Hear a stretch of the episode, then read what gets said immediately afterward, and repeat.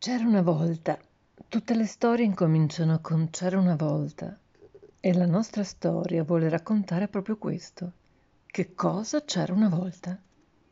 Una volta eri piccolo e anche quando stavi in piedi raggiungevi appena con la tua mano quella della mamma. Te ne ricordi? Se volessi, potresti raccontare anche tu una storia. E potresti incominciarla così. Eh, c'era una volta un bambino o una bambina e quel bambino ero io. E una volta eri ancora più piccolo e portavi i pannolini, ma di quello non ti puoi ricordare. Però sai che è così. Una volta erano piccoli anche la mamma e il papà, e il nonno e la nonna. Era tanto tempo fa, ma tu lo sai. E infatti adesso noi diciamo che sono vecchi.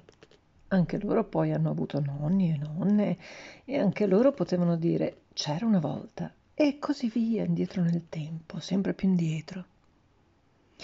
Dopo ogni c'era una volta ne viene un altro. Ha mai provato a stare tra due specchi? Dovresti farlo. Vedrai tantissimi specchi uno dietro l'altro, sempre più piccoli, più lontani, all'infinito, non finiscono mai. Anche dove non si riesce più a vederne, c'è sicuramente spazio per altri specchi, sono anche là, dietro, e tu lo sai.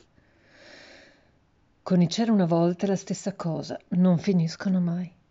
Te lo immagini il nonno del nonno del nonno del nonno? Ah, c'è da farsi venire le vertigini. Eppure, se lo dici lentamente, riesci anche a immaginartelo e a immaginare ancora un altro che viene prima. E così andando sempre più indietro ti ritrovi nei tempi antichi e poi in quelli preistorici, sempre più indietro come con gli specchi.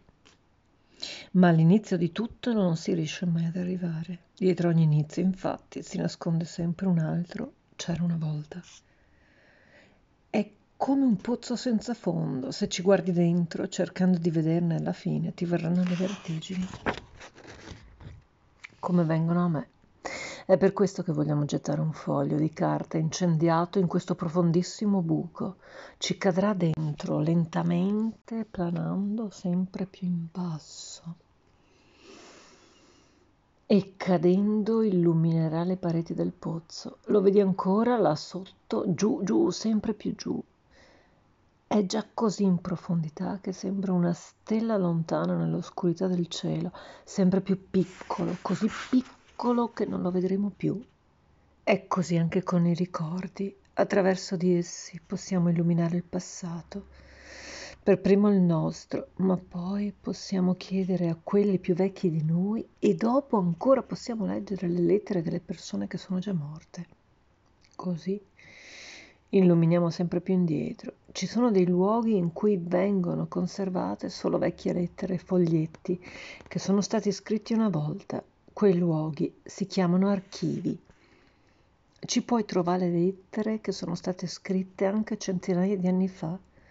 In uno di quegli archivi una volta io ho trovato una lettera che diceva Cara mamma, ieri abbiamo mangiato dei tartufi buonissimi, tuo Guglielmo. Era stato un piccolo principe italiano a scriverla, più di 400 anni fa. I tartufi sono un cibo prelibato ma il passato lo vediamo solo per un momento perché la nostra luce cade sempre più in basso, mille anni, duemila anni, cinquemila anni, diecimila anni. Anche allora c'erano dei bambini a cui piacevano le cose buone da mangiare. Solo che loro non potevano ancora scrivere lettere. Ventimila, cinquantamila anni. Anche quelle persone ai loro tempi dicevano già c'era una volta. E la nostra luce del ricordo è diventata ancora più piccola.